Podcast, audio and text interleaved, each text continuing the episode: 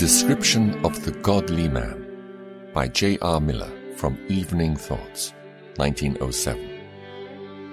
Blessed is the man who does not walk in the counsel of the wicked, or stand in the way of sinners, or sit in the seat of mockers. But his delight is in the law of the Lord, and on his law he meditates day and night. He is like a tree planted by the streams of water, which yields its fruit in season, and whose leaf does not wither. Whatever he does prospers. Psalm 1 verse 1 to 3.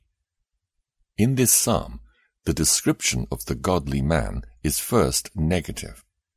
There are certain things he never does. There are places in which he is never seen. He does not make wicked men his advisers. He is not seen with those who are evil. No one ever sees him among mockers. Thus the godly man is known by what he does not do. There are certain things that the godly man does. He loves God's word, reads it, and feeds upon it. He is careful to live where his life may be nourished by the streams of grace. As a result, he is like a tree in his beauty and in his fruitfulness. Fruit is the test of Christian character. Then the godly man's life does not wither in heat or drought. It is perennial and lives in all kinds of weather.